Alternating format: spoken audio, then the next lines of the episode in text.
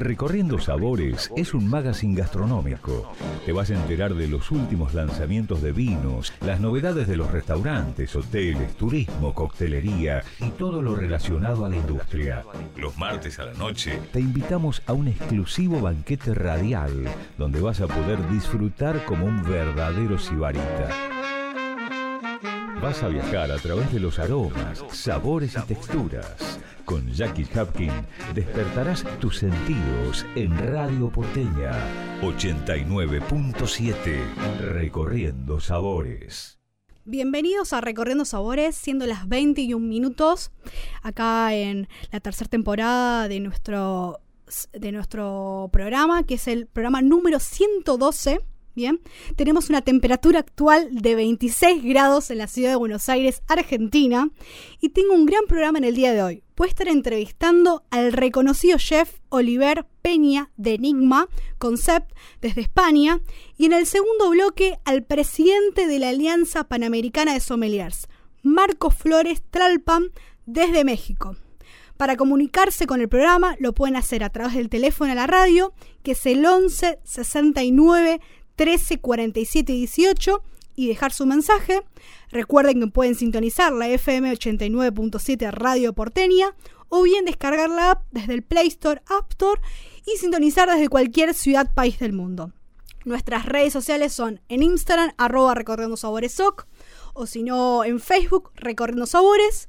Em, mi Instagram es arroba Jackie Hopkin y bueno, siempre estamos conectados respondiendo cada consulta, cada duda de acompañamientos gastronómicos, ahora que se vienen las fiestas y demás.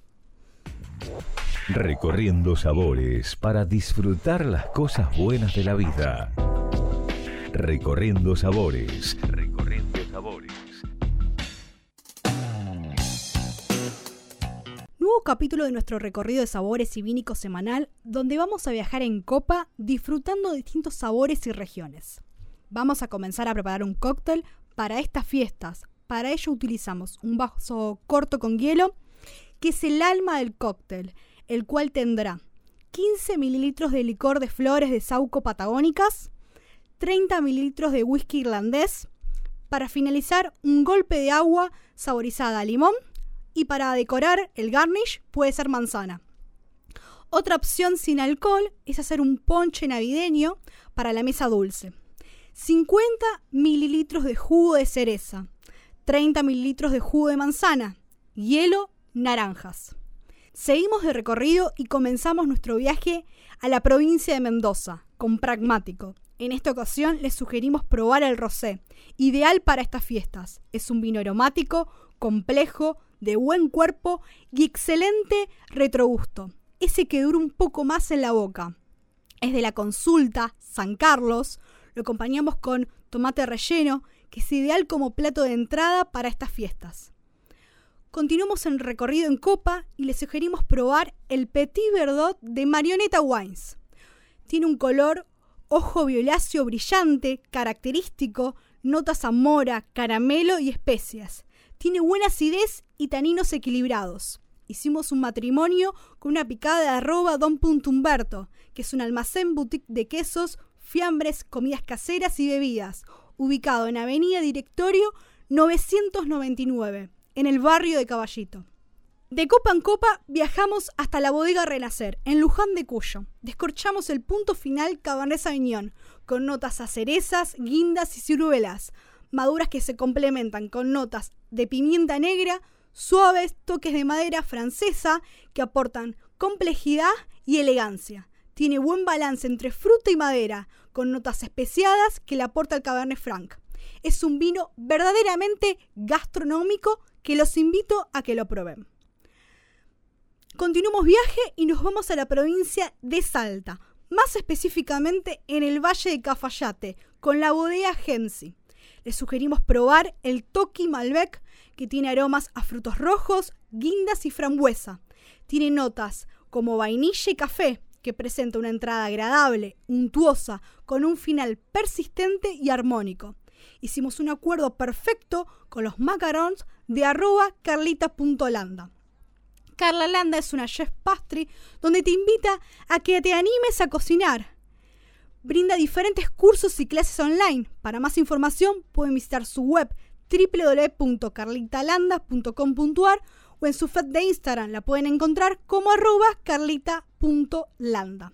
Seguimos de recorrido y volvemos a la provincia de Mendoza con Abejorro Wines. En esta oportunidad estamos descorchando el Abejorro Wines Bon Villardonné. Proviene de un viñedo ubicado en Tupungato y sus características principales son la frescura, buena acidez, tipicidad, varietal, sin paso por barrica. Lo acompañamos con un exquisito pan dulce artesanal con sus diferentes toppings de arroba luna de diamante cook. Tienen como filosofía amar la cocina. Buscan transmitir las diferentes sabores de sus productos al paladar de sus clientes en cada elaboración. Son especialistas en pan dulces. Para más información de sus diferentes propuestas para estas fiestas, los pueden buscar en su Instagram como arroba luna de diamante cuco. Continuamos este viaje en copa y nuestra siguiente parada es la provincia de San Luis, con bodega Los Coros. En esta oportunidad les sugerimos el Bionier, característico de esta zona de sierras y llanuras, donde presenta aromas a peras y duraznos. Es un vino floral, expresivo, ideal para esta época del año. Lo acompañamos con budines artesanales sin aditivos ni conservantes y unas garrapiñadas de arroba tuto 26. Es un emprendimiento que tiene como identidad los sabores de la abuela, con pasión por la pastelería que elaboran de forma artesanal y sin aditivos. Y déjate tentar con sus diferentes propuestas en estas, en estas fiestas. Pueden encontrar más información en su feed de Instagram en arroba tutodolce26. Finalizando este recorrido, nuestro último destino es la provincia de La Rioja, con bodega Valle de la Puerta, en el Valle de Famatina, Chilecito. Les sugiero probar el torrontés característico del Valle de Famatina, donde presenta aromas a flores, frutas cítricas y notas tropicales, con un final elegante y persistente. Hicimos un acuerdo perfecto con los alfajores artesanales de arroba fraga.fg. Fraga es una panadería ubicada en el corazón del barrio de Caballito, que trabaja con masa madre y harinas especiales de alta calidad, donde la calidad manda. No te pierdas de probar sus delicias, que cuentan con opción de takeaway. Pueden encontrar más información en arroba fraga.fg en Instagram o visitalos en Viedma 43 en Caballito. Desde Recorriendo Sabores te queremos decir que siempre que brindes con un vino, espumante o un cóctel, tengas al lado un vaso de agua. Es una copa de vino y un vaso de agua. La hidratación es fundamental por un consumo responsable en estas fiestas. Salud y que no falten motivos para brindar. Recorriendo sabores, el banquete que se escucha en Radio Porteña 89.7. Seguimos acá en Recorriendo Sabores, siendo las 28 minutos, y tengo el agrado de estar en comunicación, conectado desde España, con el reconocido chef Oliver Peña. Bienvenido a Recorriendo Sabores. Te saludo Jackie Hapkin. ¿Cómo estás en esta noche? Hola Jackie, buenas noches. Buenas noches a, toda la gente que nos esté escuchando desde Barcelona. Aquí estamos. Bueno, para hacer una breve línea temporal, ¿cuál fue tu primer acercamiento con la cocina? Mi primer acercamiento, pues, pues yo creo que la cocina de mis padres, lo que comíamos a diario en casa, eh, creo que es algo que mis padres nunca se han dedicado profesionalmente a, la cocina, pero sí que es verdad que, para nosotros era, al igual que en Argentina, era un momento bastante familiar y al que se le daba máxima importancia. Luego yo creo que desde chiquito ya aprendí a, disfrutar esos momentos y, y, luego de adolescente pues me, me picó más la curiosidad y me dediqué a ello. Y si tendrías que explicar a la audiencia cuál es la filosofía e identidad de Enigma Concept. Pues la verdad que Enigma fue un, habrá sido el último proyecto después de 20 años como cocinero, con lo cual ya, ya tenía cierta experiencia, yo más de la mitad de, mi vida como cocinero, y, siempre se planteó como un proyecto intentando generar una experiencia única que no se hubiera conocido, más allá del hecho de llegar a un, a un espacio, sentarse y, degustar comida y bebida, siempre se intentó que, bueno, que aportara un poquito algo nuevo, algo diferente, desde que empezamos a gestarlo en 2015 hasta que abrimos en 2017. Eh, y para ello nos aprovechamos sobre todo del espacio. La verdad que es un espacio un tanto peculiar, eh, no hay paredes, son todo no sé si han tenido, la audiencia ha tenido oportunidad de ver alguna imagen, pero son todo como unas láminas de, vidrio, de cristal, con lo cual no sabes, se deja entrever, pero no se ve el final del local, por ejemplo, y al final no deja de ser un, recorrido natural por los diferentes espacios donde, pues por suerte tenemos la oportunidad de, hacer, no diferentes estilos de cocina, pero sí diferentes lenguajes a la hora de, relacionarse el comensal con, con los platos y con las bebidas que se sirven. Ustedes van un paso más allá dentro de la experiencia gastronómica y como bien decías, es un espacio que eh, se lleva todas las miradas, un espacio muy llamativo. quería saber si recordás algún plato ícono o que haya sido el más solicitado. Pues después de tres años hasta que la situación mundial nos hizo cerrar en marzo de este año, eh, había varios. Uno quizá de los más de los que más han marcado y de los que sí que hay gente que preguntaba antes de ir, quizá fuera el, bogamante madurado, que yo creo que en Argentina también tendría éxito. Era una, una, cola de bogavante gallego, nacional, eh, que lo que hacíamos era simplemente matarlo para poderlo pelar, es decir, se servía ligeramente y luego eso lo pintábamos con una grasa de, buey madurada, con todo el sabor láctico de, la carne. Y se dejaba pues 24 o 32 horas como si fuera una carne añejándola, digamos. Y luego se marcaba unilateralmente en la parrilla, con lo cual tenías una, una textura de bogavante, pero en boca y en aroma al final te estabas comiendo una chuleta, un trozo de, un trozo de vaca. Sin duda. quizás sea de los más, de los más, de los más representativos en, los últimos dos años. Sin duda coincido con vos, hubiera sido un éxito acá también en Argentina. Y aparte porque somos muy fanáticos de, la carne, ¿bien? Y, y de las carnes maduradas y, y demás. Hoy el cuidado del medio ambiente es parte clave de toda cocina cómo es tu relación con, la sustentabilidad y, cómo la aplicás en estas prácticas en la cocina diaria también. Bueno, yo creo que el tema de sostenibilidad, estamos en el año 2020, el mundo va muy rápido y, creo que es una responsabilidad mm, no solo como individuos que habitamos este planeta, que también, es decir, cada uno en su casa pues tiene parte de responsabilidad y se debe ocupar de su pequeño territorio, pero sí que es verdad que al hablar de nivel profesional como cocineros, el impacto que tenemos es mucho mayor. Es decir, los residuos que genera un restaurante eh, son exponenciales. Luego, creo que hay diferentes puntos que se pueden que se pueden trabajar para, para que al final pues intentemos utilizar el sentido común y no, y no cargarnos el planeta en, en dos días. Empezando por el reciclaje, que, que bueno, que por suerte aquí en, Barcelona, en Cataluña, en España lo tenemos bastante por la mano desde hace ya años. Aunque en un restaurante cada vez que entra un chico nuevo, un trabajador nuevo, se debe hacer hincapié y es algo que nunca bajamos la guardia, pero era algo que realmente era un continuo en nuestro día a día. Eh, pero luego, pues, empezando por, por no tirar comida, por ejemplo, por no, intentar hacer la comida tan bonita. La comida es bonita de por sí y quizá en el año 2004 era mucho más normal el cortar una fruta con cuadrados perfectos y el resto no es que se tirara, pero a lo mejor se aprovechaba para la familia, es decir, para el equipo, para, para comer, pero yo creo que a día de hoy toda esta comida debe ir al plato del cliente y el cliente la debe aprovechar y disfrutar tal y como es.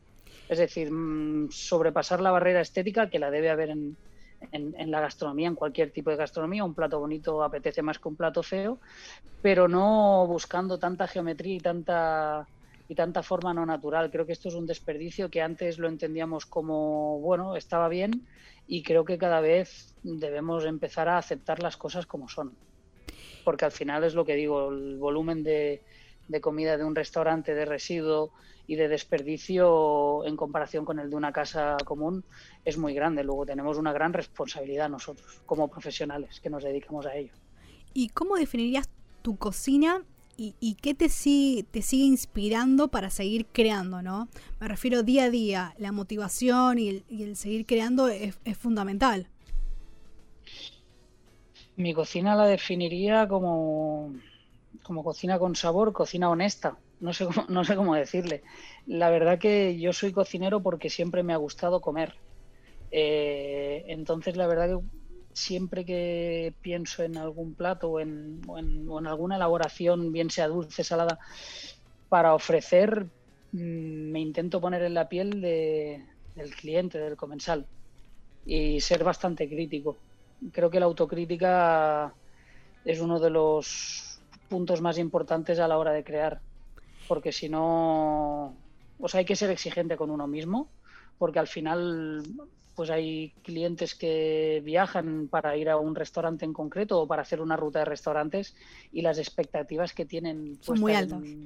En, los restaurantes son muy altas y a lo mejor están seis meses esperando. A mí me sucede a veces cuando voy a un sitio. Yo voy con expectativas altas porque creo que es una muestra de respeto, ¿no? Cuando vas a una casa y realmente te esperas que aquello te, marque de por vida. A veces es contraproducente, pero, pero creo que es algo bonito también de nuestra profesión. Luego, creo que hay que respetar mucho al cliente y, el pensar en cómo se, iba, cómo se sentiría, eh, qué percibiría, es una de las cosas que más, me, que más me guía.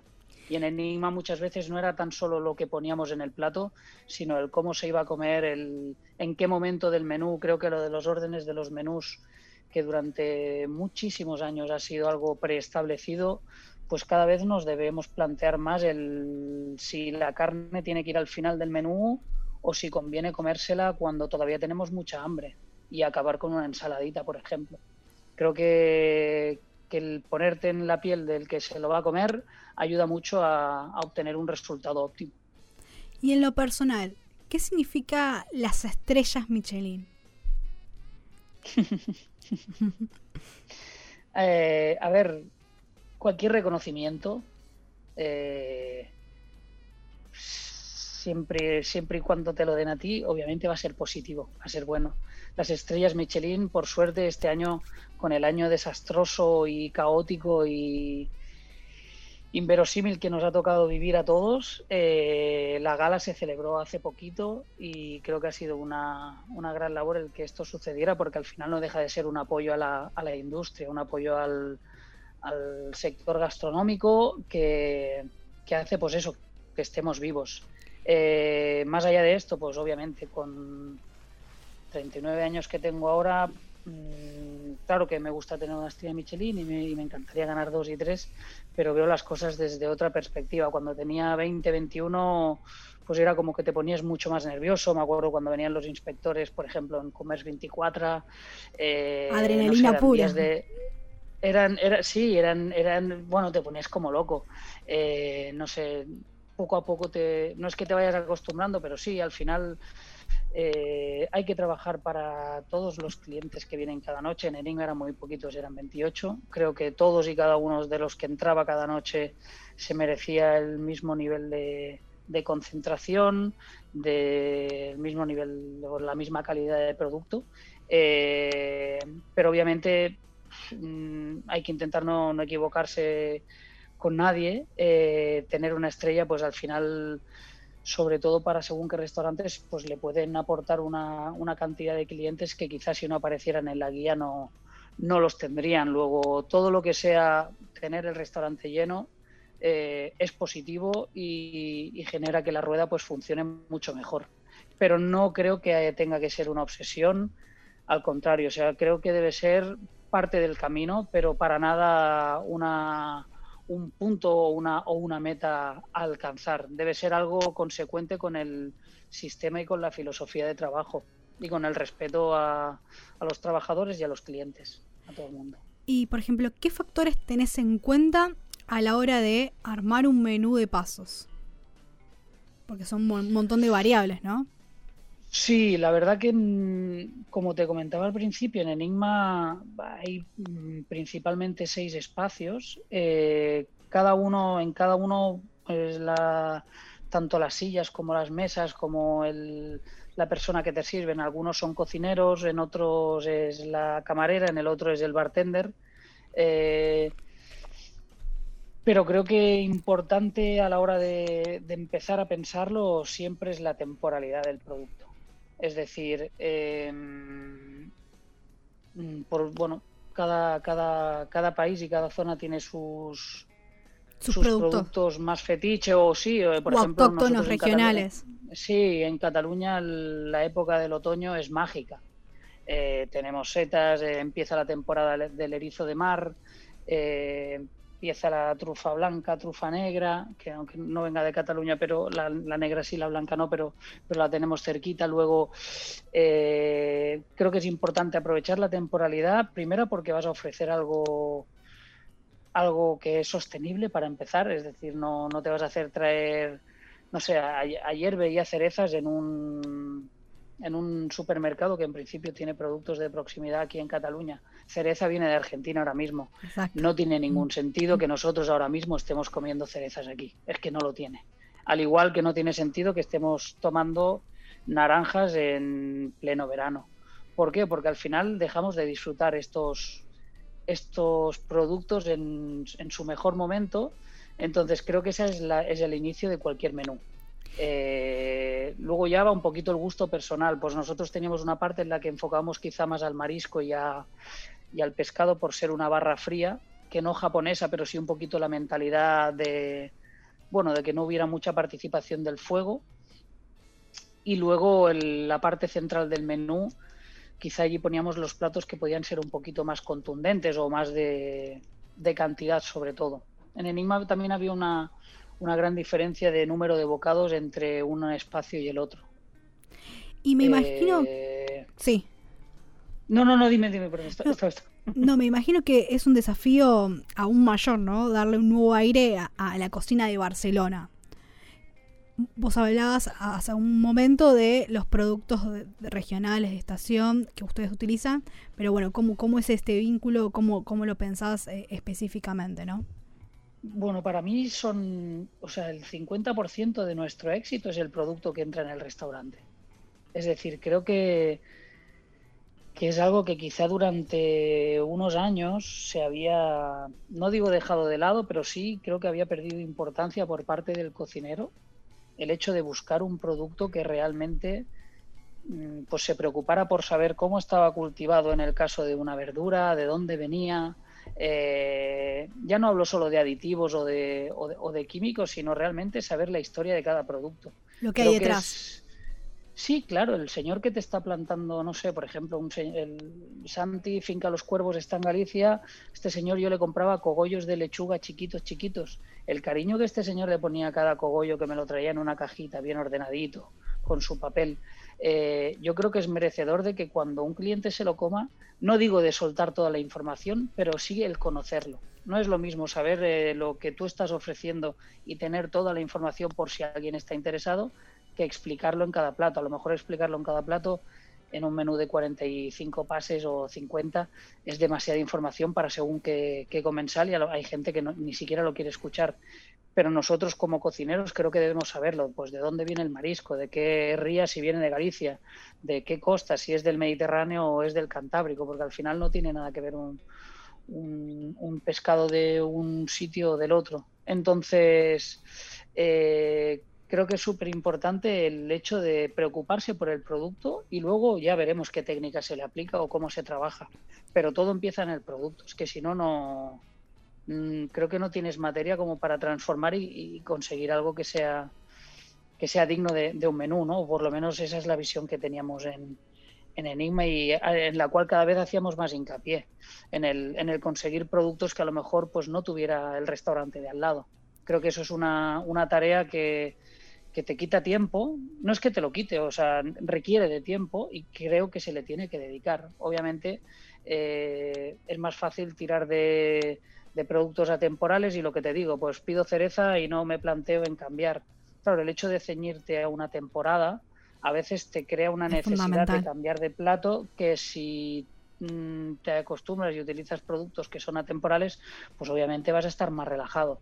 Pero creo que también es algo bonito, de, bueno, es una de las partes más bonitas de nuestro oficio, es el, ese reto, ¿no? De, bueno, pues se me acaba la naranja, claro, ¿qué, qué viene ahora? Pues igual las frutas en otoño, pues no hay tantas, pero son mágicas, ¿no? Entonces creo que es una de las cosas más bonitas. Y para vos, ¿la cocina es tradición innovación o una mezcla de ambas? Mm, es una mezcla de ambas, pero yo creo que cada vez eh, se está viendo más claro que, que se están empezando, no empezando, siempre se han utilizado, pero que se está haciendo, se está focalizando más en, en técnicas del pasado, en técnicas ancestrales. Es decir, eh, el tema de fermentaciones, que tanto Mugaritz como Noma eh, llevan un montón de años pues desarrollando y, trabajando que no dejan de ser técnicas ancestrales, eh, curaciones, salazones, eh, incluso el sofrito que para la cocina española pues es algo que es que es tan básico, ¿no? O sea, una abuela aquí en Cataluña o en, o en Extremadura no, no entiende cocina sin sofrito. no así en la cocina asiática, pero creo que cada vez estamos volviendo más a las raíces. Entonces, sin una tradición y sin entenderla plenamente, eh, creo que es muy difícil llegar a innovar y llegar a, inventar algo si no conoces la base.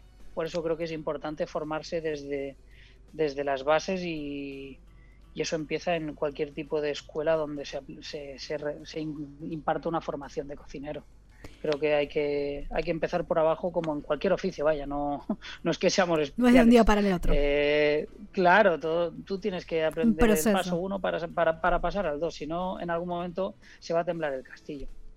¿Y cómo fue tu evolución personal y profesional dentro de Enigma? Dentro de Enigma, uff. Imagino. Eh, pregunta bomba. no, Enigma, Enigma para mí creo que llegó en mi pues en el momento que tenía que llegar de, mi carrera. Eh, como te digo, yo empecé hace exactamente 20 años, 20 años y algún mes, y cuando cerramos 41 grados, que fue el restaurante previo a, Enima, que, era el restaurante coctelería, era, era un, un negocio un, pelín extraño porque empezó como coctelería sirviendo snacks del bully puramente y fue evolucionando hacia un menú de finger food con el que acabamos en agosto del 2014 y a partir de ahí pues durante un año estuve aproximadamente mm, apoyando las diferentes aperturas de los proyectos de, del barrio con Hart Ibiza, desarrollando vajilla, eh, abrió Hoja Santa, el restaurante mexicano de Paco Méndez y, y también estuve allí unos meses. Eh, estuve ayudando a Jorge Muñoz de Impacta. Eh, pero con todo este tiempo, o sea, desde el 2014 hasta 2016 que empezamos a cocinar literalmente dentro de Enigma, pues tuve la suerte de poder desarrollar el proyecto desde el principio. Entonces yo creo que esto hace 10 años hubiese sido imposible para mí, porque no, bueno, mm, no tenía la experiencia creo necesaria para, para un proyecto de tal envergadura y con tantas expectativas. La verdad que lo pasé un poquito mal por, por la presión y por los nervios que, que tenía. Bueno, yo estuve igual cuatro meses sin dormir muy bien, la verdad, porque todo me parecía poco. Todo lo que apuntábamos, todo lo que, sobre todo hablando a nivel gastronómico. La autoexigencia también. Bueno, es, es, un poquito el, ADN del Barry, eh, de Albert y, y yo creo que, es lo que también nos hace avanzar y nos ha hecho avanzar al ritmo que hemos ido. Pero al ser un proyecto que arrancaba de cero, sobre todo vértigo. Yo tenía vértigo de, equivocarme pues desde la situación de la cocina. Es que lo dibujamos todo desde un papel en blanco. Y eso, por un lado, es, es, hermoso porque te permite pues no tener límites, pero por otro lado tienes la duda porque era la primera vez que yo hacía algo así, de, desde cero siempre que había entrado en algún restaurante, pues ya estaba montado y quizá habíamos modificado algo, pero estructuralmente estaban hechos. Entonces, arrancar, bueno, y hacerte tantas, tantas, tantas preguntas para evitar el error. Me acuerdo que Ferran vino un día y dijo, mm, mirando los planos, dijo, esto quiero que lo montéis, eh, escala 1-1, y fuimos a buscar por Expand, eh, creo que en Argentina le llamáis Tergopol, y placas de Tergopol de dos metros por un metro, cajas de cartón, cogimos los planos con el arquitecto y estuvimos una semana montando todo el restaurante, pues una maqueta a escala real para, para comprobar que todo, que las distancias fueran las que tenían que ser, montamos las mesas y la verdad que creo que eso fue un trabajo que nos que me sirvió sobre todo pues para para minimizar errores. Algunos se quedó, pero solo los veía yo. Al final, después de, después de dos años. Y luego, pues el hecho de, abrir, eh, ya te digo, gastronómicamente evolucionamos muchísimo durante el primer año y creo que es un proyecto que, que como bien Albert dijo, necesitaba de tiempo como cualquier negocio. ¿eh? Pero al ser tan grande y al, y al haber tantos espacios, eh, poco a poco fuimos entendiendo el, cómo nos podíamos expresar bien y hasta marzo del, de este año, la verdad que el último año, desde el 2019 hasta marzo del 2020, la evolución fue, fue hermosa. Cada vez teníamos más aceptación del público local, no solo del extranjero, que al final el extranjero parecía que siempre lo entendía antes, pero el público local también empezó a hablar muy bien y lamentablemente nos cortaron las alas y ahora mismo estamos, bueno, estamos esperando a ver cuándo, cuándo podemos empezar a volar otra vez. Y para estas fiestas que se avecinan, ¿qué plato de tu autoría sugerís? De mi autoría. Sí. A ver, yo estoy cocinando, estoy cocinando muchas sopas, eh, pero si esto fuera para, bueno, estamos hablando con Argentina en la mayoría de, ¿no? La mayoría de oyentes. tenemos también de otros países, pero sí, el gran, porcentaje de Argentina. Bueno, pues yo tiraría un, la, emulsión de lechuga, quizás sea algo bastante, bastante asequible y, y para... Yo, yo he pasado una Navidad en Argentina, la del 2000, 2015. ¿Cómo la y al final, que es la maya, bueno, yo estuve cinco meses, o sea que viví una Navidad y, los meses anteriores y los posteriores. Pero sí que recuerdo que la mayoría de platos, por la temperatura, obviamente, porque es el verano, eran, eran fríos. Luego, uno de los platos que, bastante, que fue bastante icono también de Nima fue una, una emulsión de, de lechuga eh, con, un, con una lechuga a la brasa. Eh, creo que es algo bastante fácil de hacer en casa, que es poco complicado y que es bastante rico. Al final no deja de ser una, sopa fría, técnicamente es una sopa fría. Lo que hacemos es simplemente alinear una lechuga larga romana, un tipo de lechuga que sea, que sea fresca, que tenga, que tenga hojas, pero que sea, que sea acuosa, eh, con, con, sal y vinagre, como si fuéramos a comer una ensalada, sal, vinagre y un poquito de aceite. La dejamos durante media hora y luego eso lo, lo trituramos bien y lo pasamos por un colador y eso sería la sopa guarnición de un cogollo que un, un, o un pedazo de lechuga alineado también con sal y vinagre y marcado a la parrilla, que eso en Argentina creo que, sois bastante... Bueno, sois los, especial, los especialistas. Mi jefe de cocina es argentino, y Dieguito Greenberg que es argentino. Así que mi conexión con, con Argentina es bastante grande. Exactamente. Y para vos, ¿cuáles son los pilares de la gastronomía que van a perdurar luego del COVID? Me refiero en cuanto a restauración y, nuevas tecnologías. Pues yo creo que se está viendo, a ver, aquí eh, yo soy una persona positiva, pero en, España supongo que habréis visto que ha, golpeado fuerte, fuerte, fuerte. Sobre todo eh, a los restaurantes y, y, a todo lo que tiene que ver con la gastronomía. Es decir, eh, bueno, se ha dado así y se respira un poquito un ambiente de, de nuevos negocios y nuevos restaurantes, bares, locales, bistros, eh, con nuevos aires de cocineros jóvenes. Eh, cada vez creo que las, las plantillas y los equipos tienden a ser más pequeños, es decir, no hay o sea, estamos hablando de equipos de dos personas en cocina y uno en sala, o dos en cocina y dos en sala. Eh, con lo cual se necesitan también menos clientes para sobrevivir, intentando un poquito ajustar las, las piezas.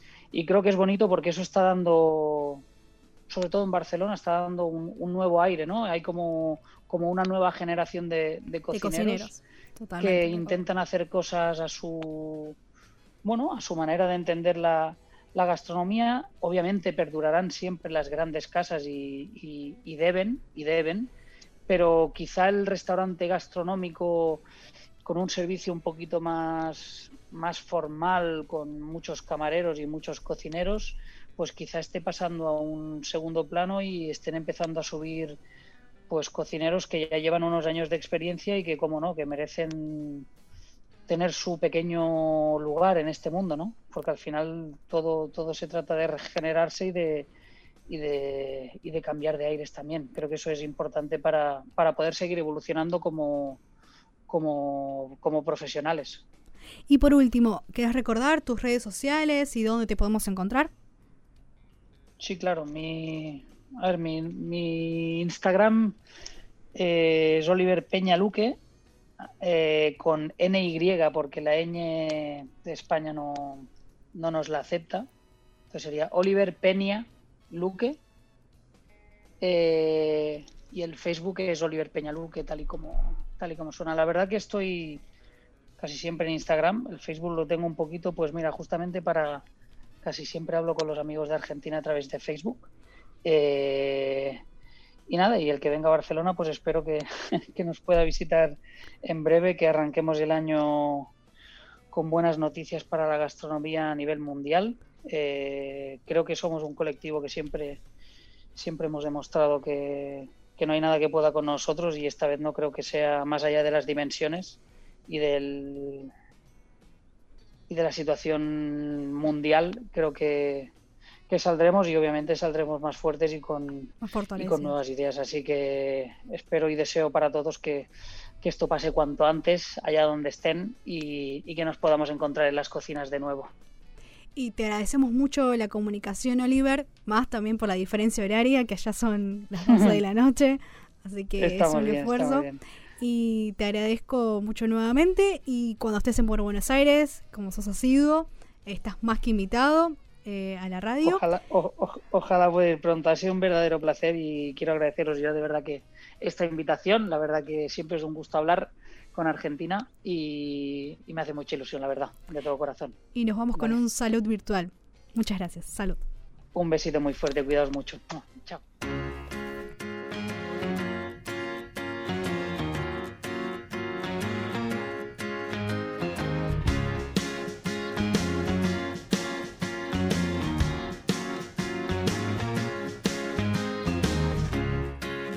Not surprised, not everything lasts.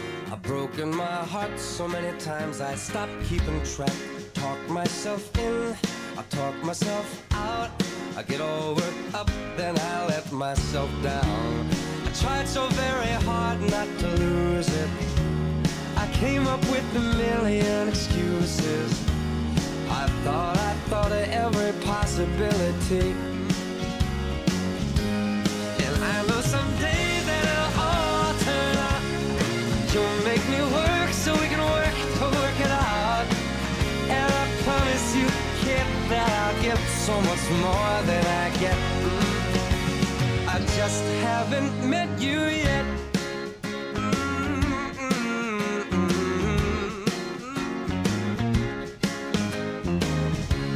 I might have to wait, I'll never give up. I guess it's half timing and the other half's luck. Wherever you are, whenever it's right, you'll come out of nowhere and into my life. And I know that we can be so amazing. And baby, your love is gonna change me. And now I can see every possibility. Mm. And somehow I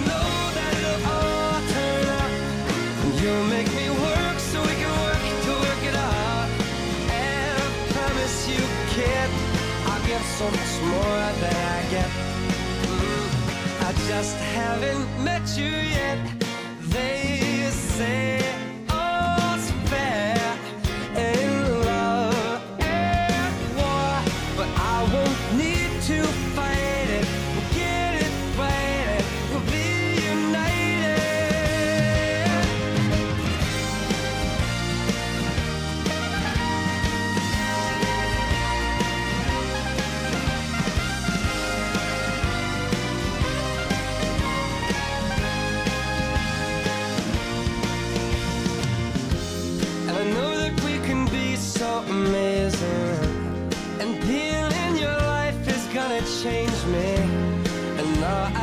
see every single possibility.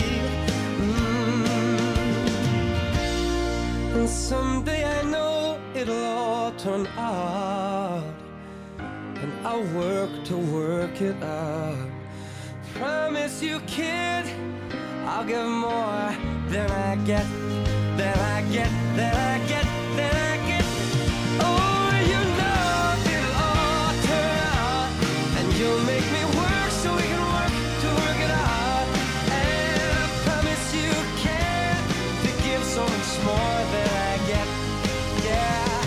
just haven't met you yet.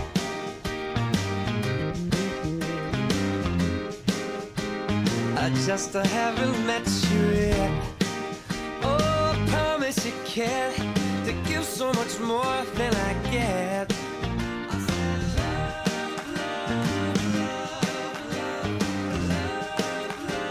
I just haven't met you yet.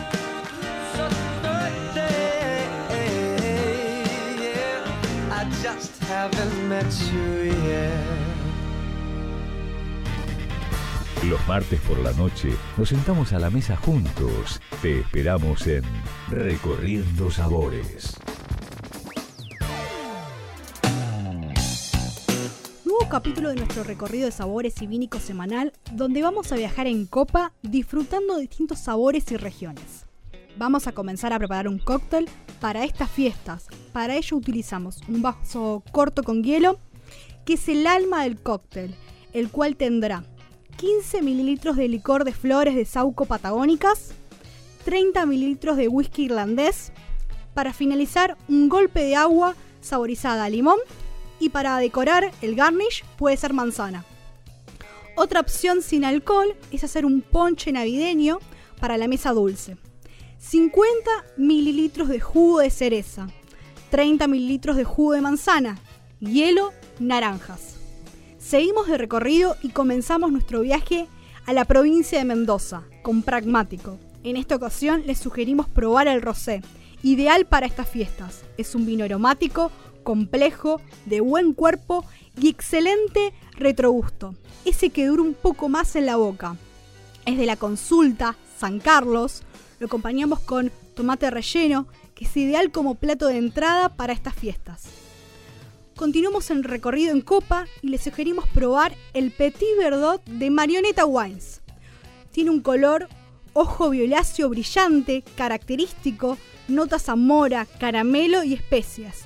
Tiene buena acidez y taninos equilibrados. Hicimos un matrimonio con una picada de arroba Don Punto que es un almacén boutique de quesos, fiambres, comidas caseras y bebidas, ubicado en Avenida Directorio 999 en el barrio de Caballito. De copa en copa viajamos hasta la bodega Renacer, en Luján de Cuyo. Descorchamos el punto final Cabernet Sauvignon, con notas a cerezas, guindas y ciruelas, maduras que se complementan con notas de pimienta negra, suaves toques de madera francesa que aportan complejidad y elegancia. Tiene buen balance entre fruta y madera, con notas especiadas que le aporta el Cabernet Franc. Es un vino verdaderamente gastronómico que los invito a que lo prueben. Continuamos viaje y nos vamos a la provincia de Salta, más específicamente en el Valle de Cafayate, con la bodega Gensi.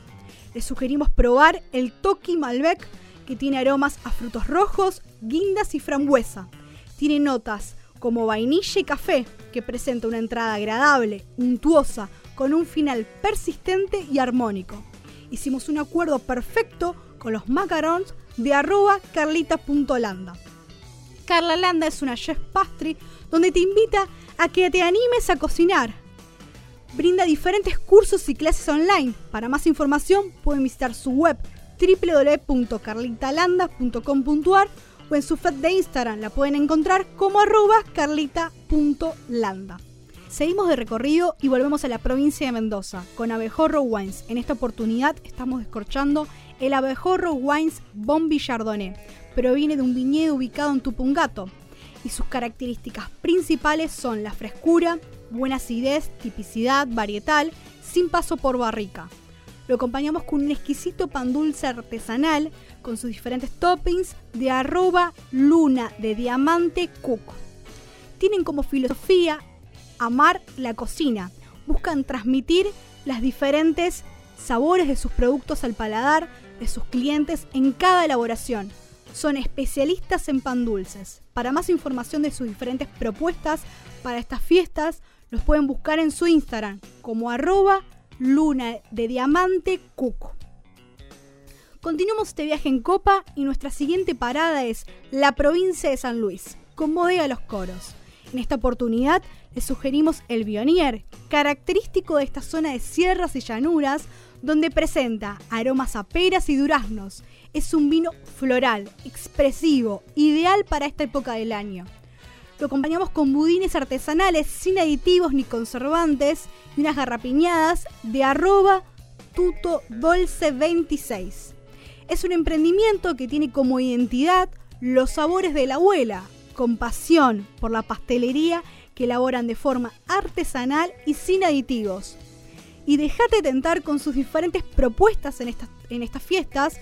Pueden encontrar más información en su feed de Instagram en arroba tutodolce26. Finalizando este recorrido, nuestro último destino es la provincia de La Rioja, con bodega Valle de la Puerta en el Valle de Famatina, Chilecito. Les sugiero probar el torrontés característico del Valle de Famatina, donde presenta aromas a flores, frutas cítricas y notas tropicales, con un final elegante y persistente. Hicimos un acuerdo perfecto con los alfajores artesanales de arroba fraga.fg. Fraga es una panadería ubicada en el corazón del barrio de Caballito que trabaja con masa madre y harinas especiales de alta calidad, donde la calidad manda. No te pierdas de probar sus delicias, que cuentan con opción de takeaway. Pueden encontrar más información en arroba fraga.fg en Instagram o visitalos en Viedma 43 en Caballito. Desde Recorriendo Sabores te queremos decir que siempre que brindes con un vino, espumante o un cóctel, tengas al lado un vaso de agua. Es una copa de vino y un vaso de agua. La hidratación es fundamental por un consumo responsable en estas fiestas. Salud y que no falten motivos para brindar. Recorriendo sabores para disfrutar las cosas buenas de la vida. Recorriendo sabores. Recorriendo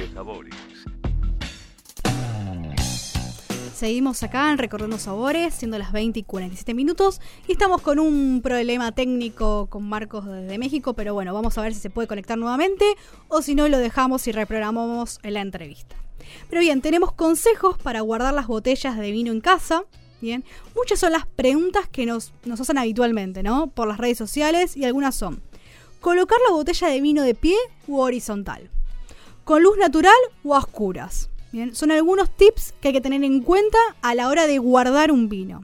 Bien, hay que, primero y principal, hay que mantener siempre las botellas eh, en una disposición, diríamos, horizontal, bien, para provocar que el vino esté permanentemente en contacto con el corcho, manteniendo humedecido y mejorando su, digamos, que sea, que se, que, que, ahí situado tranquilo, ¿bien? Esto no aplica a los vinos que son espumantes o espumosos es que el contacto tiene que tener eh, del vino con el corcho puede estar terminado eh, el deterioro de ello, ¿no? Digamos, el corcho y el sacrificio de, la calidad del carbono, ¿bien? Solamente se aplica para vinos rosados, vinos blancos y vinos tintos. Para los espumantes, eh, no. Tiene que ser un espumante, si querés guardarlo, dos años, ¿bien? Tres como máximo que tiene que tener, eh, tiene que ser de alta calidad, esas burbujas, esas lías, eh, pero bueno, es específicamente un par puntual. Bien, eh, por segundo tips, diríamos, en este, para, para guardar un vino, tendría que ser en un lugar que esté presente una temperatura releve, digamos, sí que es una temperatura estable, ¿no? No puede haber contactos de altas temperaturas, cerca de un horno eh, o en la cocina. Los, los, arquitectos le encanta que esté una mini, una mini bodega para acomodar los vinos y demás. No, es error. Si quieren diseñar su casa o su departamento y demás, Tiene que ser en un lugar, por ejemplo, en el living, eh, un pequeño, eh, en el comedor diario, en un espacio que no tenga ni sol, por ejemplo, si les da el balcón, bueno, ahí no, tiene que ser más bien oscuro. Bien. Buscar que no sean los cambios bruscos de temperatura, porque pueden producir eh, variaciones en el diámetro del cuello de la botella, que es debido a la, contracción o, dilatación del vidrio, así como variaciones en el volumen del vino, que, que terminan provocando pérdidas del líquido a través del corcho. Bien, esto no implica que directamente que el vino se estropee, pero puede dejar que al principio una oxigenación prematura puede cambiar, puede evolucionar si le da el calor. Por ejemplo, si ese vino es de guarda, tiene 8 años, por ejemplo, de guarda estimada, porque es un aproximado, si está en la cocina y puede evolucionar en 2 o 3 años. Y capaz que eh, no va a ser lo mismo, o va a tener acidez, o no va a tener el mismo color que si está en un, en un espacio a oscuras y con una temperatura que sea estable. En otro paso, digamos, vamos al tercer tip ¿bien? Que además de ser estable, la temperatura de conservación debe ser baja y la humedad relativamente alta. Lo ideal es que mantengamos la, temperatura entre 6 y 18 grados aproximadamente y sin grandes cambios. La humedad por su parte debe oscilar entre 60 y 80%. Estas condiciones suelen dar, eh, se duelen una forma natural, ¿no? Es como, como les decía antes, en un living, en un comedor diario, que no tenga, que no esté expuesto al sol, o una cava, si tienen una cava de vinos. Ahora las eléctricas, para los vinos más jóvenes o algunos vinos de guarda temprana de 5 años, también puede ser. Estas condiciones, como les decía, suelen ser de una forma natural, eh, en estancias subterráneas o, como sótanos o naturalmente en bodegas, pero siempre es posible favorecerlas haciendo un uso de ventilación o climatización. Por ejemplo, si tiene un paso de 18 meses en barrica, la bodega lo espera ese vino, ¿no? Bien. Eh, eh, o después tiene otro tiempo de guarda de estiva, también. Em, y después, bueno, en el sentido de, como le estaba diciendo, tiene que estar, es muy importante la posición del vino. No tiene que estar, como diríamos, parado, si vos lo encontrás eh, en una vinoteca parado y lo querés guardar de esa manera, y no es lo más conveniente, por lo que estábamos diciendo, el contacto del corcho. El cuarto tips, que es súper importante, las vibraciones, ruidos de cierta intensidad y olores fuertes, son enemigos del vino. Es por ello que la cocina como estábamos hablando antes, suele ser un mal sitio para mantener nuestras botellas, ya que además de soportar altas temperaturas o humos, suele haber vibraciones provocadas por extractores u otros aparatos. Eh, me refiero si hay un lavarropas dentro de la cocina, eh, bueno, si se cocina mucho también, eh, la contaminación del humo, si hay un extractor, porque ahora hay cocinas con extractor, también eso influye, son todos, son todos conceptos que pueden provocar que el vino se altere. y el quinto concepto es que no expongas tus botellas a la luz directa, ya sea solar o artificial. Eh, después proteger el vino de los rayos UV es la razón principal porque la mayoría de las bodegas utilizan botellas de vidrio oscurecido. Van a ver que eh, el vidrio es eh, no es transparente como los vinos rosados y los vinos blancos, sino como los vinos, eh, los vinos tintos. Eh, la botella es verde, es marrón, es oscura, negra. el corcho es diferente porque en los vinos blancos y en los vinos rosados puede haber que sea taparrosca o el corcho es, diferente. Un corcho de mejor calidad se usa en, los vinos de, de guarda, ¿bien? Pero hay vinos los vinos del año, como diríamos, son los vinos blancos y los vinos rosados, o los vinos de tintos ligeros como el Pinot Noir, ¿bien? Eh, los vinos que son los tintos, por ejemplo, eh, un Cabernet Sauvignon, un Malbec, que tiene que estamos diciendo 12 meses en barrica, 18 meses en barrica, 24 y demás, esos son los vinos que se pueden guardar, ¿no? Y bueno, después está, está el, por ejemplo, yo recomiendo este ejercicio si tienen la oportunidad de comprar tres vinos de ese, mismo varietal, Cabernet Sauvignon, Cabernet Franc, Malbec y demás, los que a ustedes les guste, compran, toman un vino ahora, después, eh, no sé, en cinco años prueban ese mismo vino y en 8 o 10 años prueban ese vino.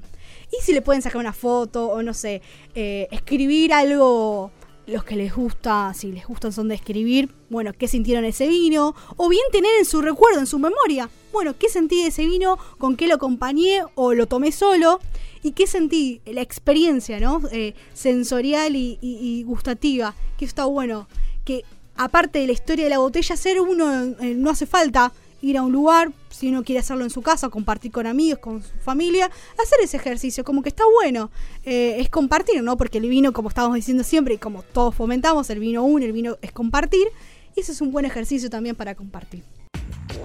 Recorriendo sabores para disfrutar las cosas buenas de la vida. Recorriendo sabores. Recorriendo Seguimos acá en Recorriendo Sabores y tengo el agrado de estar en comunicación, conectado desde México, con Marcos Flores Tralpan, actual presidente de la Alianza Panamericana de Sommeliers. Bienvenido a Recorriendo Sabores, te saluda Jackie Hapkin, ¿cómo estás? Hola, ¿qué tal Jackie? Buenas noches, saludos a toda la audiencia y gracias por la invitación. Bueno, para poner un poco en contexto a los que están del otro lado, ¿recordás cuáles fueron tus primeros pasos en el mundo del vino y cómo fue ese vínculo? Fíjate que sí, sí me acuerdo, fue en el 94, yo empezaba a tomar algunos cursos, catas, asistía. La verdad es que desde muy pequeño fui como entusiasta del vino, pero mis primeros inicios fueron, eh, me recuerdo en el Hotel JW Marriott, donde yo trabajaba, y, tomé un curso con un señor, pues que en aquel entonces era de los que más sabían, señor José Luis Plezán, y con él empecé a entender un poco del mundo del vino, a, poder evaluar las bondades que ofrecen los mismos y ahí pues me fui, me fui formando y obviamente yo tenía en mi cabeza, yo estaba estudiando la licenciatura en turismo y yo dije algún día yo voy a ser sommelier, todavía no sabía dónde se podía estudiar en ese entonces, pero este, yo ya sabía que, que me quería dedicar a eso. Bien, y para los que están del otro lado, ¿no? ¿Les podrías explicar qué funciones y qué papel juega ser presidente de la Alianza Panamericana de Sommelier actualmente? Perdón. Eh, Mira. Sí. Ajá. No, y también pues, eh, recientemente sos vicepresidente de la Asociación Internacional de Sommelier, ¿no? Eh, de Latinoamérica. Sí.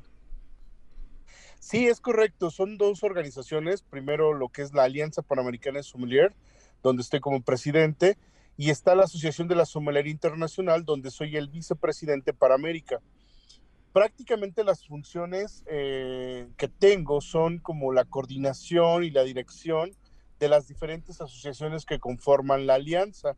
Hoy en día son 11 asociaciones, eh, donde tenemos desde desde el norte hasta el sur de América, empezando por Canadá, Estados Unidos que está integrando, México y hacia abajo está República Dominicana, y ya en Sudamérica pues es donde está el gran número, donde está Venezuela, Colombia, Brasil, Argentina, obviamente, Chile, Uruguay, Perú, Colombia y este y bueno, es, y Perú, ya, lo había dicho, eh, y se están agregando más asociaciones.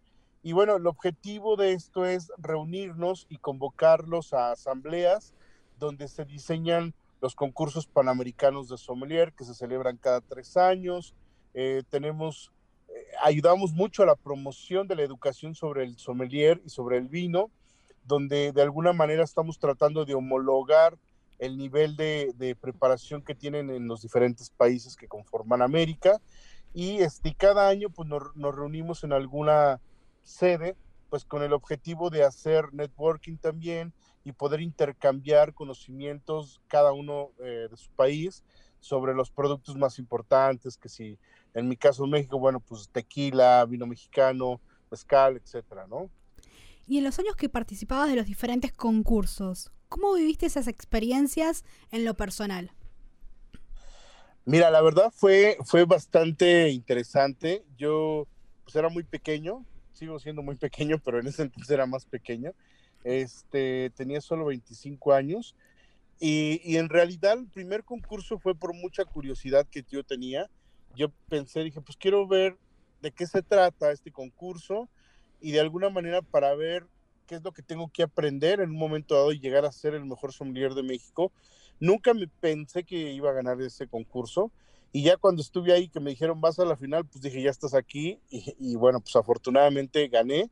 La verdad es que fueron muchos nervios, pero, pero fíjate que más que eso, Ya en el segundo concurso que gané, como que ya estaba un poco más centrado, que era lo que yo quería hacer y mostrar.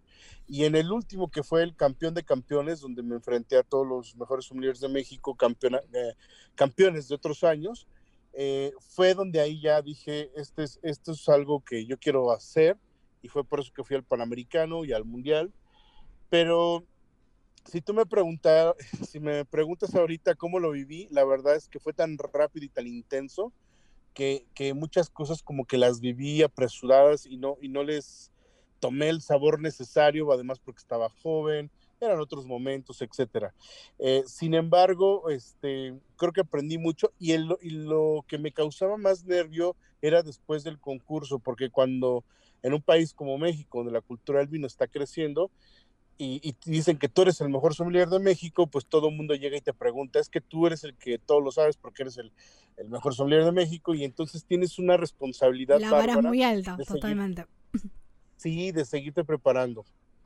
Y para vos, ¿cómo debería ser la formación de un sommelier en Latinoamérica? ¿Qué aptitudes debería tener para así formarse como profesional y construir una carrera sólida? Mira, primero que nada, sí o sí debe tener actitud de servicio. Si no tiene actitud de servicio, es difícil que te puedas dedicar a esto porque eh, siempre vas a estar en contacto con la gente, con el cliente final. Vas a ser el vínculo entre productores de vino y los consumidores finales. Entonces, sí o sí tienes que tener actitud de servicio. La otra es ganas de aprender porque es mucho conocimiento. Ser sommelier no solamente implica aprender de vinos, implica aprender de gastronomía, aprender de técnicas de servicio, aprender también de otras bebidas alcohólicas, destilados, otros fermentados como la, como la cerveza, o bebidas este, eh, infusionadas como el té o el café, e, etcétera, etcétera. Entonces, es mucha preparación, entonces debes de tener como muchas ganas de querer hacerlo. También sirve el que empieces a viajar y empieces a conocer, pero pero para aquellos que no tienen la posibilidad de viajar, porque eso requiere un costo importante, pueden empezar, hoy en día te metes al Google y hay videos, hay, hay este, una serie de herramientas que cuando yo empecé a formarme pues no existían, solamente eran libros y te los comprabas y a veces ni siquiera los libros había en tu país. Entonces, hoy en día está muy abierto, hoy en día realmente quien no quiere aprender, eh, este, pues es porque eh, en realidad este, no tiene esa pasión y esa entrega, ¿no? Yo creo que es muy fácil. La otra, yo les sugiero que si quieren dedicarse a las competencias y a los concursos, consigan un mentor, consigan un mentor que les ayude, que, les dé esa guía de por dónde hay que empezar. Es tanto conocimiento que si no tienes una guía te pierdes en un mar de, de conocimiento. El grupo Gemari se convirtió en un semillero de talentos en la sommelería de México. ¿Qué significa descubrir nuevos profesionales y todo lo que esto implica? Fíjate que esto fue muy, muy chistoso porque sin querer se fue dando. Eh, la gente que, de la que me he rodeado, afortunadamente ha sido gente con esto que te, yo te comentaba, con estas características de eh, excelente actitud de servicio y la gente es muy entregada y hemos hecho muy buen clic y a mí me encanta la docencia. Entonces se, juntaron los dos, la gente que tiene ganas de aprender y yo que tengo ganas de enseñar, y poco a poco se fueron formando y potencializando. Sin querer, la mayoría de ellos hoy son profesionales pues, ya reconocidos en el mundo de la somelería y del vino o, o, los restaurantes. Y, este, y bueno, pero realmente estoy muy orgulloso de que aquí ha venido gente que, han ganado concursos, que han representado a nuestro país, etcétera. Entonces, pero, pero fue, no fue algo que yo haya planeado, sino que fue algo que se fue dando de manera automática. Y según tu perspectiva, ¿cómo ves la industria vitivinícola argentina? Mira, honestamente, yo te lo digo, yo creo que es un país que está creciendo importantísima, eh, muy rápidamente, de manera muy importante a nivel mundial. Yo creo que del nuevo mundo, quitando un poquito a Estados Unidos, que de alguna manera empezaron a proyectar y a comunicarse de una manera distinta, yo creo que Argentina está ya ahí pisando los talones. Eh, me da mucho gusto. Eh, yo he tenido la oportunidad de estar en Argentina Wine Awards un par de ocasiones en el 2011, si no mal recuerdo, 2015 y, vi una gran evolución donde ahorita se están enfocando mucho más al tema de los terroirs, microterroirs, diferentes tipos de valle, eh, estar explorando terrenos que antes todavía no exploraban, etcétera, etcétera. Entonces yo creo que esto va por muy buen camino. Yo soy fan del vino argentino y tengo muchos amigos argentinos, productores, enólogos, sommelier, etcétera.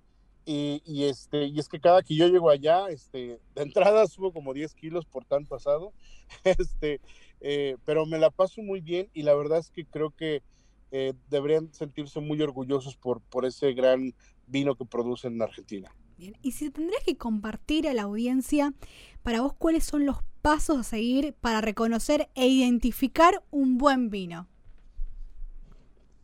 Claro, y mira, este, Híjole, hoy en día este, te lo voy a hablar desde dos puntos de vista, desde el sommelier y desde el amante del vino.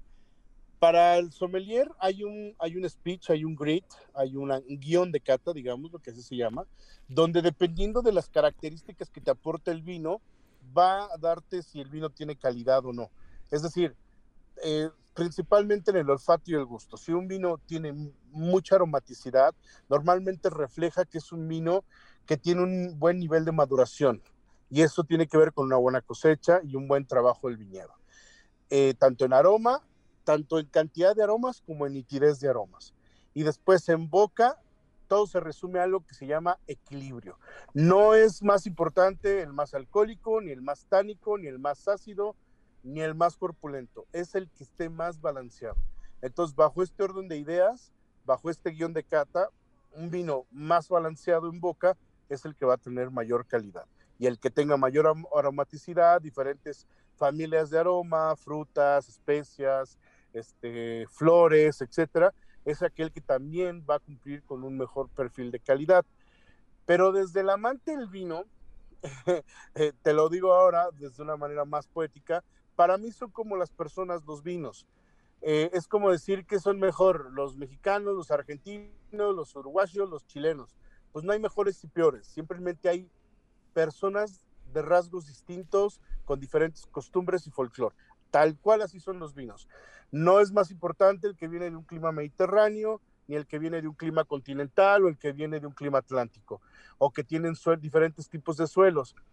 Yo creo que eh, sí muestran un poco a lo mejor más de complejidad, pero yo los invito a que veamos el vino como un producto que viene de la tierra, y por lo cual hay que valorarlo y por lo cual pues hay que amarlo porque es un alimento en, el caso de muchos países.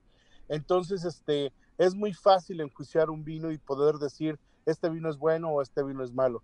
Desde hace algunos años a la fecha, yo trato de ver como en las personas justo, yo siempre he dicho que hasta el más malo debe tener algo bueno que hay que, que, hay que apreciarle. Bien, y si hablamos de México, se nos viene a la cabeza automáticamente el mezcal. ¿Nos podrías compartir algunos tips, bien, a la hora de seleccionar un mezcal a, los oyentes y qué factores debemos tener en cuenta, ¿no? Porque me imagino que eso es súper importante. Claro, este, bueno, cuando hablas de mezcal, aquí eh, hoy, hoy en día hay un gran boom a nivel general. Este, hay diferentes tipos de agave. Este, es una bebida destilada, hay que entenderlo. Eh, hay hasta casi 200 tipos de agave, entonces de, todos esos, los más comunes serán unos 10.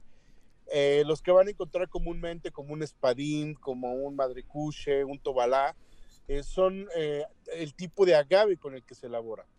A diferencia del tequila, la cocción de, de, las piñas del agave se hace debajo de, en, en, unos hoyos que se generan una especie de horno donde se cuecen las piñas y por eso es que el mezcal tiene esos sabores ahumados, a veces penetrantes, que puedes, pueden gustarte pueden no gustarte. Hay gente que los ama, a mí en lo personal me encantan.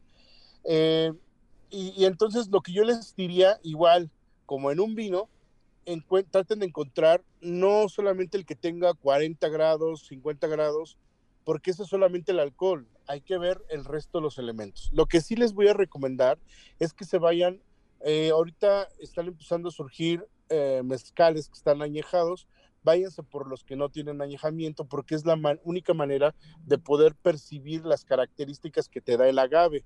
Esa es una. Y para tomarlo, eh, hay, puedes tomarlo en vasos pequeños, como los famosos caballitos, o una copa como las que utilizas para el jerez o, el vino dulce. Ahí en estas se pueden apreciar muy bien. Em, hay varios mitos alrededor del mezcal y también del tequila, porque el tequila es un mezcal, dicho de alguna manera. Eh, eh, que si con sal, que si con el gusano. la verdad es que hay... Hay diferentes mitos también sobre eso. Sí, entonces yo les diría, no se preocupen por el gusano, el gusano es más un mito, la sal de gusano también, sí existe, obvio, pero yo te diría, empiecen solo, inclusive sin mezclar ni, ni cócteles ni, ni, nada. Este, si acaso quieres matizar un poquito porque es una bebida cálida, porque es un destilado que, se destila doble vez, este, tomes como algunas supremas de naranja o de mandarina, ahorita que está de, de, bueno, de temporada aquí en México, no sé, allá en Argentina ahorita creo que es diferente temporada, pero, pero una, una suprema de algún cítrico que no esté tan ácido podría apoyar.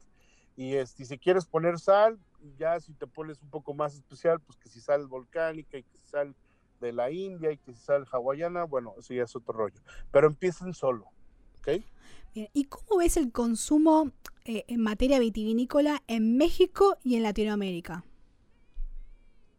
Mira, pues justo, ayer lo platicaba, en el 94 que yo empecé a tomar vino, el consumo per cápita estaba en 225 mililitros, eh, los cuales hoy se transformaron en un, litro, 200, un 1200 mililitros.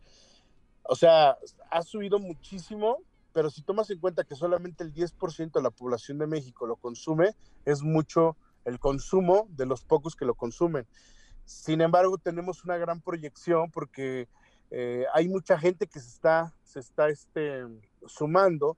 De hecho, hoy en día yo mismo con Gemaric armé un club de vinos y estoy invitando a cursos gratuitos que los doy por Zoom, porque lo que quiero es seguir difundiendo la cultura del vino en mi país para que la gente se quite todos esos mitos que hay alrededor y empiecen a consumir vino.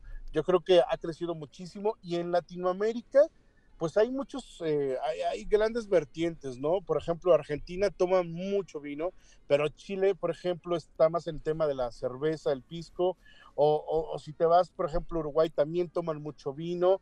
Eh, yo creo que también todo va en correlación con, el, con cómo lo manejan en cada país. En el caso de Argentina, pues ustedes tienen la bebida nacional, eso ayuda bastante. Eh, también el tema de los impuestos, en algunos países como Colombia los impuestos son altísimos, entonces eso hace que la gente no consuma vino o, o el vino se ve reflejado solamente en un estrato social. Entonces, este, yo creo que a medida que los gobiernos de Latinoamérica entiendan que es una bebida que puede considerarse alimento, que debería de considerarse alimento, los impuestos van a bajar y el consumo puede ser mucho mejor. Y según tu visión, ¿cuáles son los desafíos que afronta la actualidad de la sommelería en América Latina y de cara al futuro? ¿Qué nos espera? Mira, la verdad es que lo que viene es muy padre y te voy a decir por qué, porque se va a construir muchas cosas. Eh, los próximos tres años yo traigo una agenda bastante pesada, pero, pero no me estoy quejando, si lo, lo digo con, con mucho cariño, porque vienen todo por hacer. Estamos construyendo prácticamente muchas cosas que en Europa ya se tienen. Va a haber nuevos concursos a nivel regional de Norteamérica, Centroamérica, Sudamérica. Viene mucho intercambio, vienen homologaciones, certificaciones y todo esto va a permear. Tenemos que empezar a generar, justo como dice el nombre, más alianza para que desde esa alianza empecemos a ser más fuertes y en algún momento dado ir acortando distancias con el viejo mundo, especialmente Europa, y de alguna manera empezar a meter a nuestros sommeliers a, esa talla internacional. Y por último, ¿quieres recordar tus redes sociales y el sitio web de APAS? Claro, este, ahorita el sitio web está, de hecho, son de las cosas que estamos por lanzar, se está remodelando, eh, pero las redes sociales es APASOMS, tanto en Instagram como en, Facebook. Y también este, la, web ya va a estar, yo creo que iniciando el año, que es www.apas.lat. Perfecto, bien. Muchas gracias por la comunicación, tu tiempo, la buena predisposición. Y bueno, te esperamos en Buenos Aires. Un más que bienvenido al estudio de radio. Y, y, si te parece, nos vamos con un, con un brindis virtual. Claro que sí, Jackie. Te agradezco mucho la invitación. Este, por favor, cuídense mucho por allá. Este, este, el innombrable que yo le llamo así al bicho, este, nos ha, nos ha mantenido pues, guardados y con, todo un tema de incertidumbre, pero bueno, yo les diría, tengan la fe, sigan creyendo, manténganse sanos, pongan fuerte su sistema inmunológico y esto no va a durar para toda la vida. Entonces, este, ahora que esté en Buenos Aires, te echo un grito y por ahí nos estamos tomando un mezcalito para recordar estos momentos. Muchas gracias Marcos, salud y felices fiestas. Igualmente, salud. Recorriendo sabores para disfrutar las cosas buenas de la vida. Recorriendo sabores. Recorriendo